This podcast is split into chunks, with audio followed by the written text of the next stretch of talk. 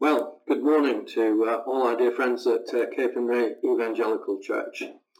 I have to admit this isn't the way I'd intended that we would uh, meet, but uh, under the present circumstances, at the last minute, we decided that we should uh, try it uh, this way. I think back to the first time that I came to uh, Capernwray Church, and it was back in September of 1978. Can you imagine? Anybody remember back that far? And uh, it was about a month before we were due to go to Africa, and it was the last church that I spoke in uh, before we set off. And uh, I was kind of wondering at the time whether I should drive all that way from Leeds, but uh, the Lord kind of impressed upon me that I should do that. And uh, I came there and was very warmly welcomed. And uh, I remember a week or two later having a visit from uh, John and May and Edwin and Doris, and uh, they'd asked if they could come and visit, and that the church had had an offering and brought wanted to bring a gift to us. And uh, when they arrived, we were in the midst of packing and getting ready to go. But the generous gift that came was just what we'd been praying for and what we needed to be able to uh, make make the trip. So it was one of those uh, God moments where the Lord intervened in an amazing way, and our relationship with the church has continued for the last 42 years, and we are so thankful and humbled by the investment the church has made in us in very practical ways through giving and through uh, praying. And so we again rejoice that we have this opportunity, although, as I say, it's pretty second best. I was looking at my records, and the last time that I spoke at Capernwray was on the uh, 14th of May in 2017, and it just happened, it was two days before I was due to fly out to Ivory Coast.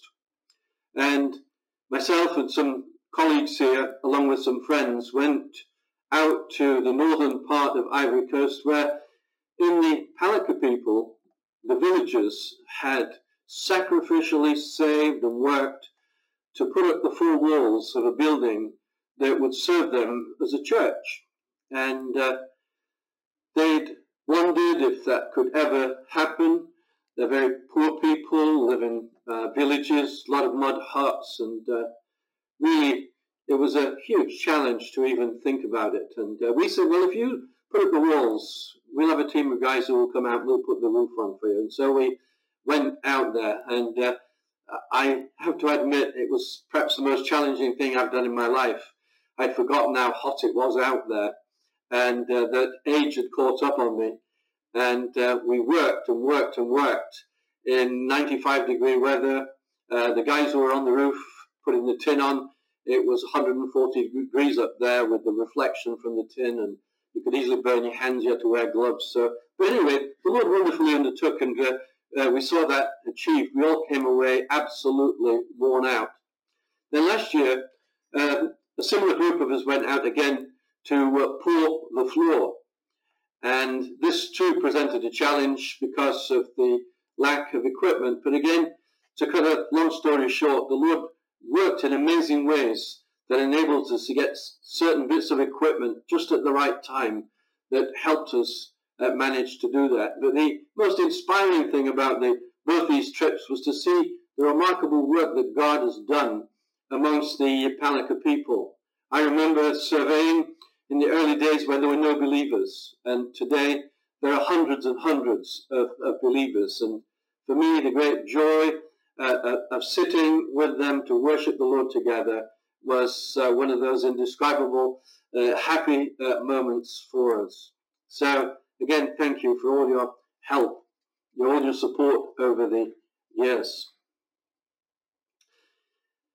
Here in uh, rural Lincolnshire, at this time of year, it would be impossible to not be aware of the impact of farmers harvesting their grain.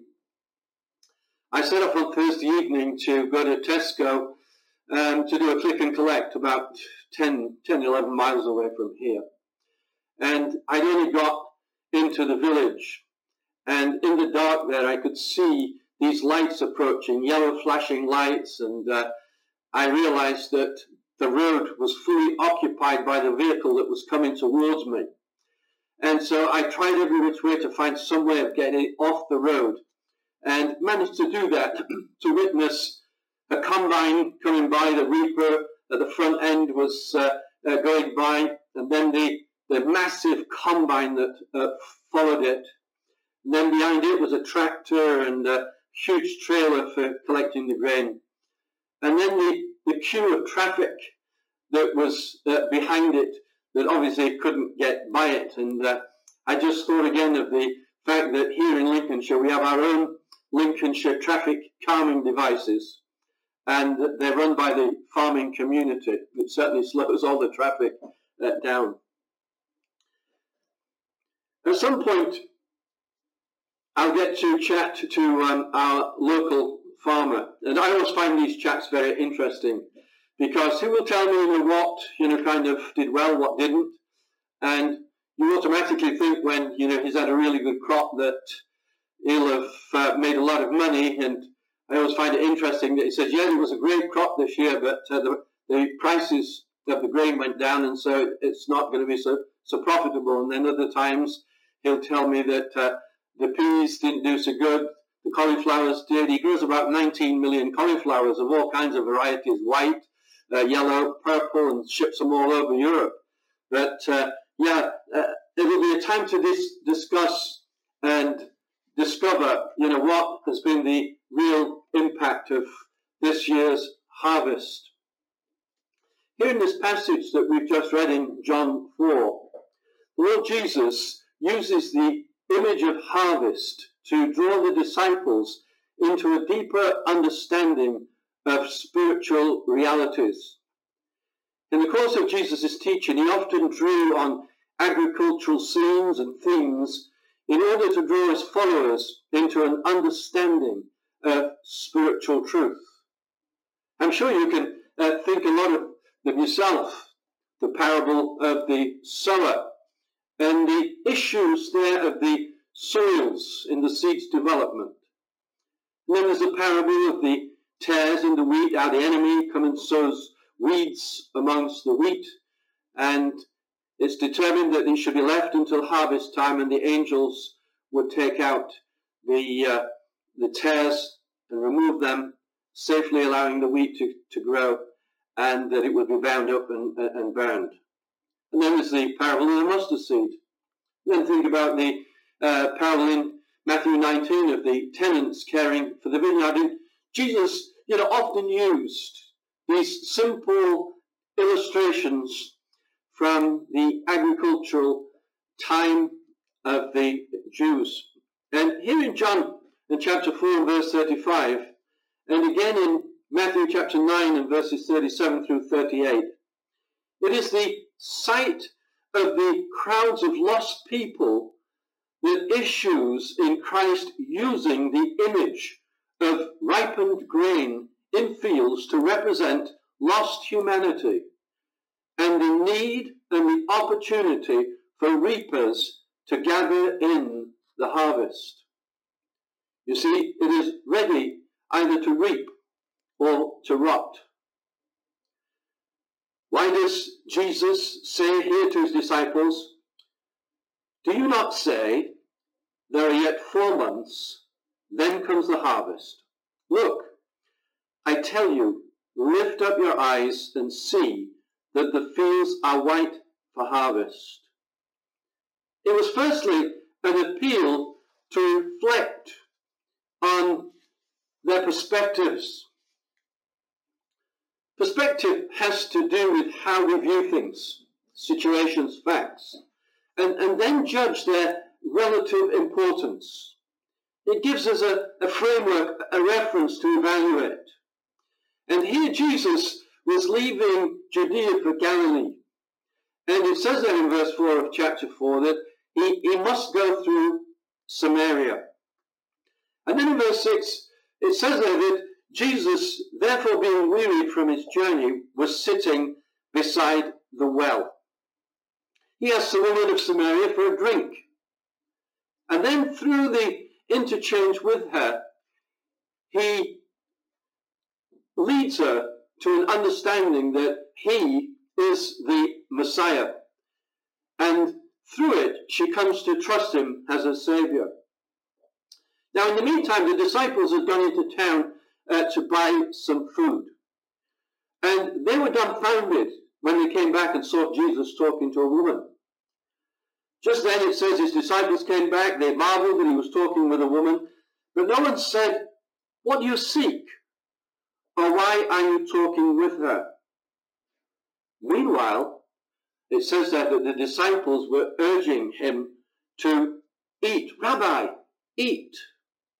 And as the disciples took in the scene before them, from their perspective, Jesus needed food. He needed physical nutrition. They'd left him wearied. But Christ uses the occasion to challenge the disciples' perspective. How were they evaluating what they were seeing? And how were they judging what was important and where lay their priorities? You see, they were, they were more focused on their sandwiches than this woman's salvation. In verse 32, Jesus said, I have food to eat that you don't know about. The disciples then were wondering, scratching their heads, wondering if somebody else had been there and fed him. But Jesus says in verse 34, My food is to do the will of him who sent me and to accomplish his work. You see, the great aim and object of his life was not to cater to his bodily, physical, material needs, but to do the will of the Father. There was never a moment in his life where his perspective became dulled, dimmed, or diverted. He was always about the Father's will. He was always mindful of his mission to save lost men and women and boys and girls, and that his Father's purposes for the world were global in their extent. The most famous of verses in John 3.16 says that God so loved the world that he gave his only Son, that whoever believes in him should not perish, but have eternal life. God's promise to Abraham back in Genesis 12 and verse 3 was that in you all the families of the earth shall be blessed. And here, Christ Jesus, who Matthew introduces as the son of Abraham in Matthew 1 1, here in the Lord Jesus is the fulfillment of that promise. And that promise through him would be made possible. This was Christ's perspective that distinguished his mission to mankind as always purposeful, always passionate, always progressive, and yet always in the present. Do you not say, There are yet four months, then comes the harvest? Look, I tell you, lift up your eyes and see that the fields are white for harvest. The disciples were taken up with the material aspects of life food, clothing.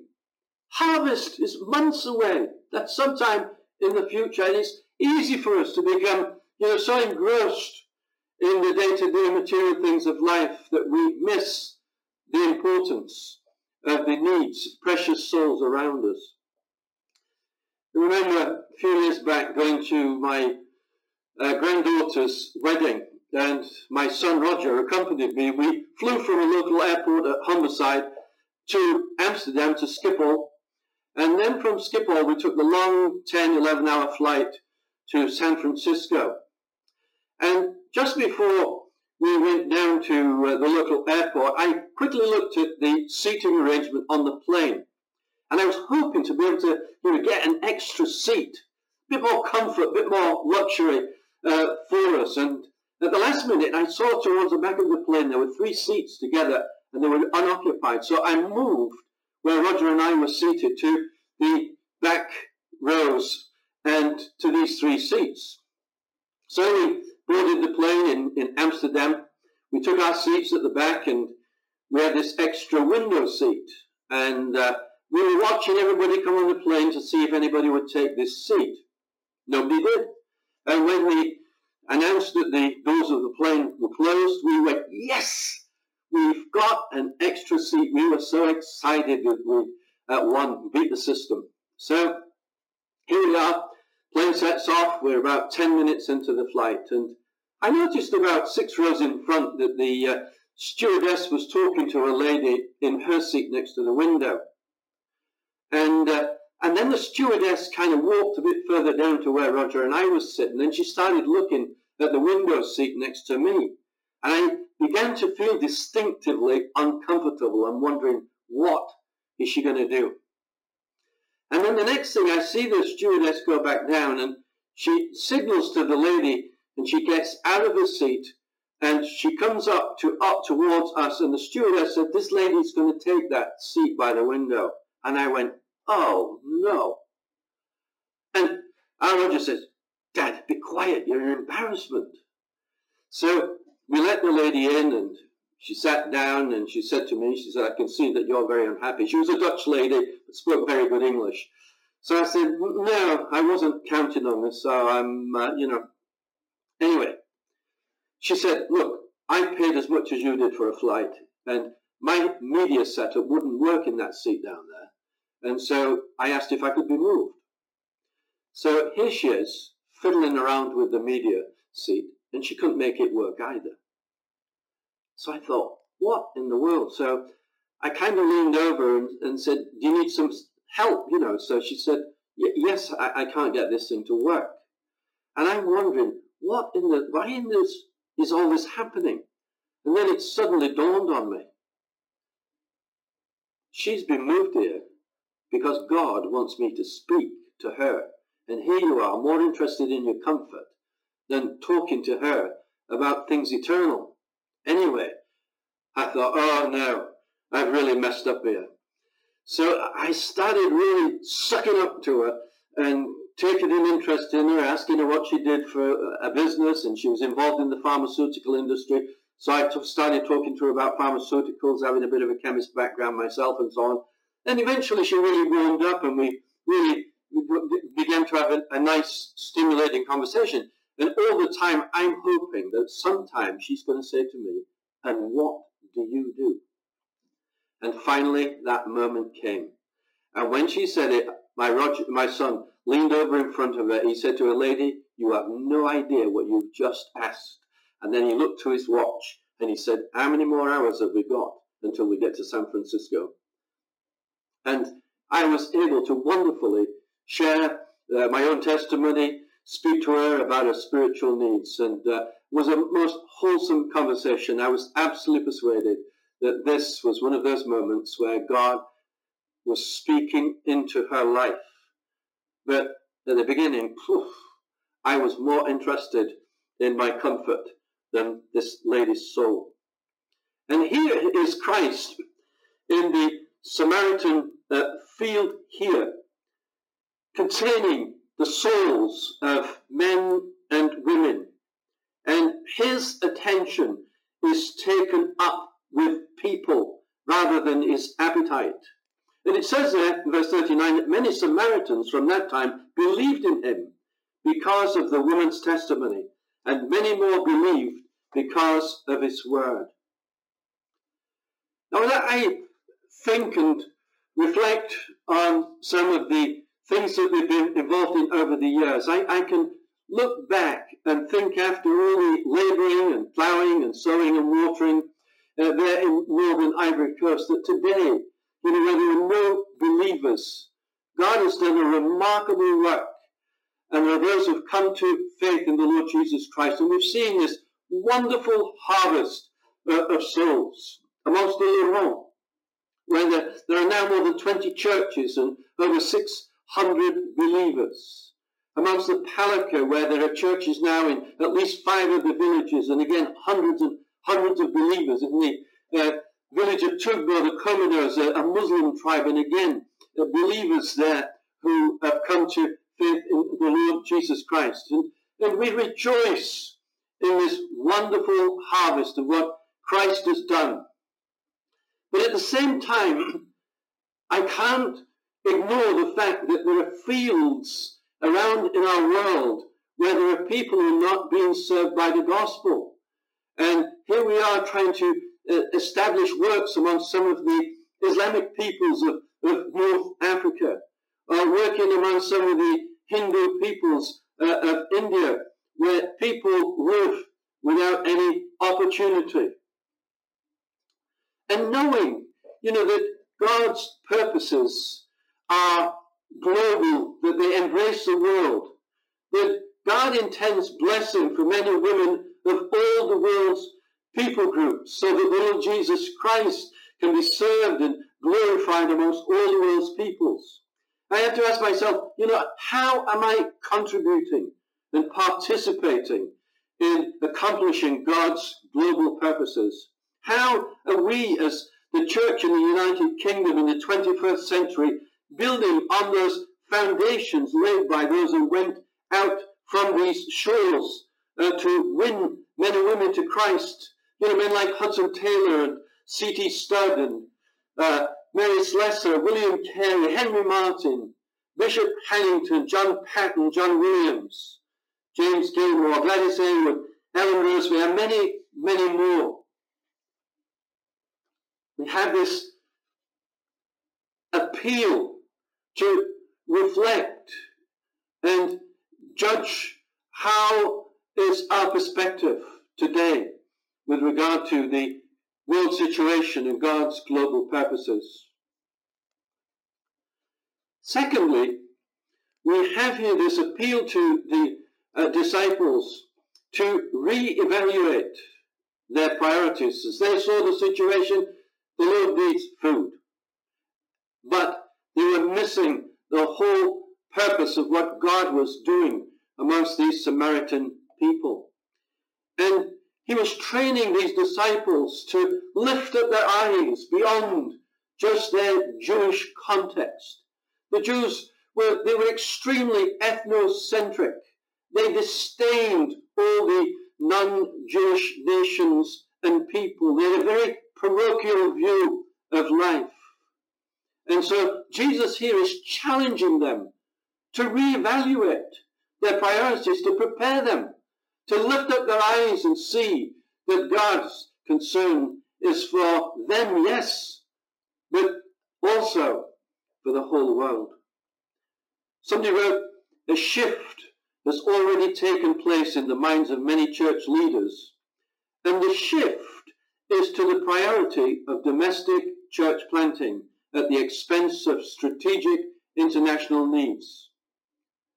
Foreign mission is still on the radar of churches but it tends to exist as a one more Christian service experience of the 50 Christian things to do before you die.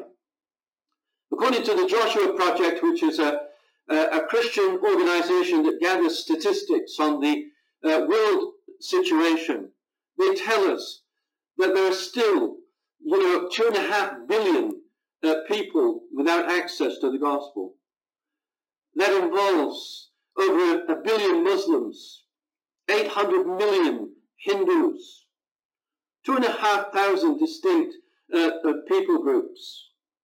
You see, if the goal of history has been God's revelation himself to bless people from all the world's people groups through the proclamation of the gospel, is there not still a challenge to us here in the UK to lift up our eyes and to see that the fields are still white to harvest, to reevaluate our priorities, to reevaluate our commitment to God's global program, to be engaged and involved in training our young people, particularly in evangelism and discipleship, and encouraging them to think about God's global program. You see, when Evangelism and discipleship is the DNA of the church in the home harvest field.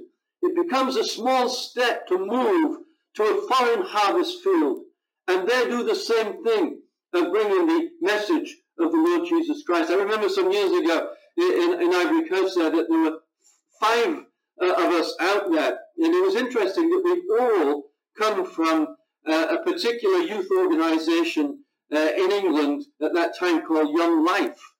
And here was an organization that particularly worked with young people to encourage them in evangelism and, and discipleship and uh, getting them to understand the, the, the, value of souls.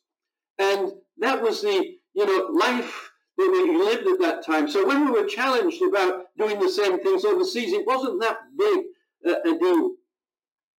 Here the disciples had their focus and priority on themselves and the needs of Israel. But Jesus was preparing them to reach the world. And he's calling upon them, lift up your eyes and see. Yes, the ministry is going to start in Jerusalem, but it's going to move from Judea to Samaria and to the uttermost parts of the earth. And so again, I, I challenge us, we need to reevaluate our priorities. So Christ's appeal here to his disciples was not only to an appeal to reflect on their perspectives, to reevaluate their priorities, but to reconsider their passion. Jesus says here in verse 34, My food is to do the will of him who sent me and to finish his work. Christ would declare triumphantly from the cross, It is finished. His redeeming work had been done. He had conquered sin and death. And his ministry in those last 40 days was on the emphasis of taking this triumphant message to all the world's peoples. And so he says, then Matthew records on one occasion him saying, All authority in heaven and on earth has been given to me. Go therefore and make disciples of all nations. Mark records the Lord Jesus saying, Go into all the world and proclaim the gospel, you know, to the whole of creation. And again, Luke in chapter 24 records that repentance and forgiveness of sins should be proclaimed in his name to all nations. But the tragedy is that the benefits of Christ's death and resurrection are unknown. They're not available to many of the world's people groups. They remain without God's word, without the church, without witness, without hope, living in sin, without remedy. Summed up in Ephesians, without Christ. David Brainerd, reflecting on his short life, he died at the age of 29, after five years of missionary service amongst America's native Indians.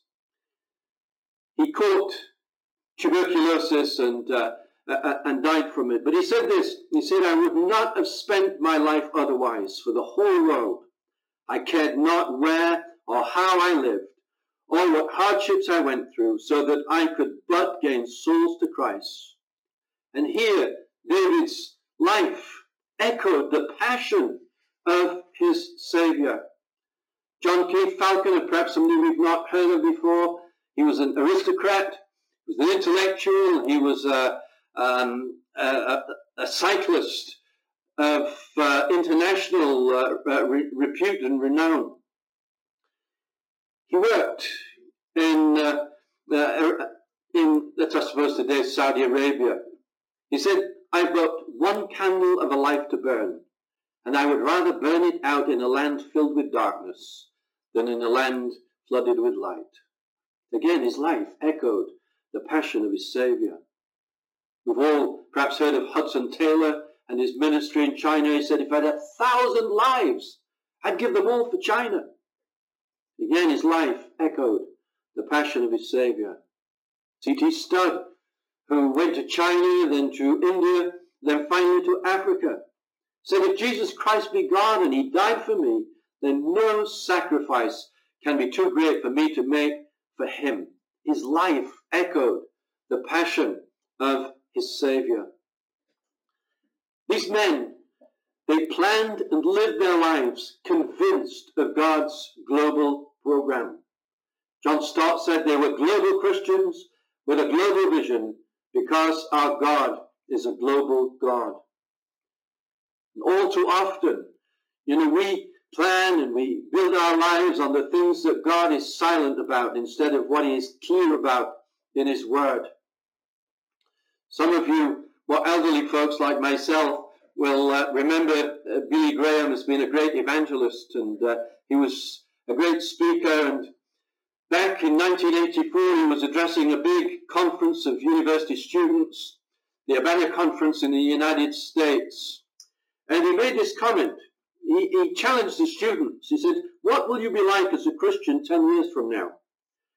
Many will be walking with Christ and serving him in various capacities around the world. But for others, there will be a tragedy because 10 years from now, they will have lost their burning zeal and love for Christ. Not necessarily because they wanted or because they set their heart in rebellion against God's will, but because they set their life by the world's agenda. And then Christ and his great commission gradually dims. We need to, you know, align our lives with God's global purposes, both at here, at home, and then considering those countries around the world who are far worse served by the gospel message. Am I biblically informed and recognize the enormity of God's global purpose? Am I biblically involved in God's global purpose, involved in praying and, and, and giving and uh, supporting, um, mobilizing folks? Am I biblically inspired by God's global purpose? John Piper made this comment. He said, God is pursuing with omnipotent passion a worldwide purpose of gathering joyful worshippers for himself from every tribe and tongue and people and nation. He has an inexhaustible enthusiasm for the supremacy of his name among the nations. Therefore, let us bring our affections into line with his, and for the sake of his name, let us renounce the quest for worldly comforts and join, and join his global purpose. Does that reflect my passion? Can I say and echo the words of the Lord Jesus, my food is to do the will of him who sent me and to finish his work. Fourthly, as God's representatives today, is it time for me to again renew my, my pledge to him? Frank Houghton wrote that very challenging hymn facing a task unfinished that drives us to our knees, a need that undiminished rebukes our slothful ease. We who rejoice to know thee, renew before thy throne the solemn pledge we owe thee to go and make thee known. You see, the, the mission of the church is missions, whether it's home mission or overseas missions. God has one mission, all peoples, God has one method to use all believers. The whole world requires the whole church to be involved. If we really understand God's global purposes, we must also understand that God gives to every believer the opportunity to be involved in this program. Every believer can find a way to live with vital strategic significance in God's global purpose, the harvest fields of the world.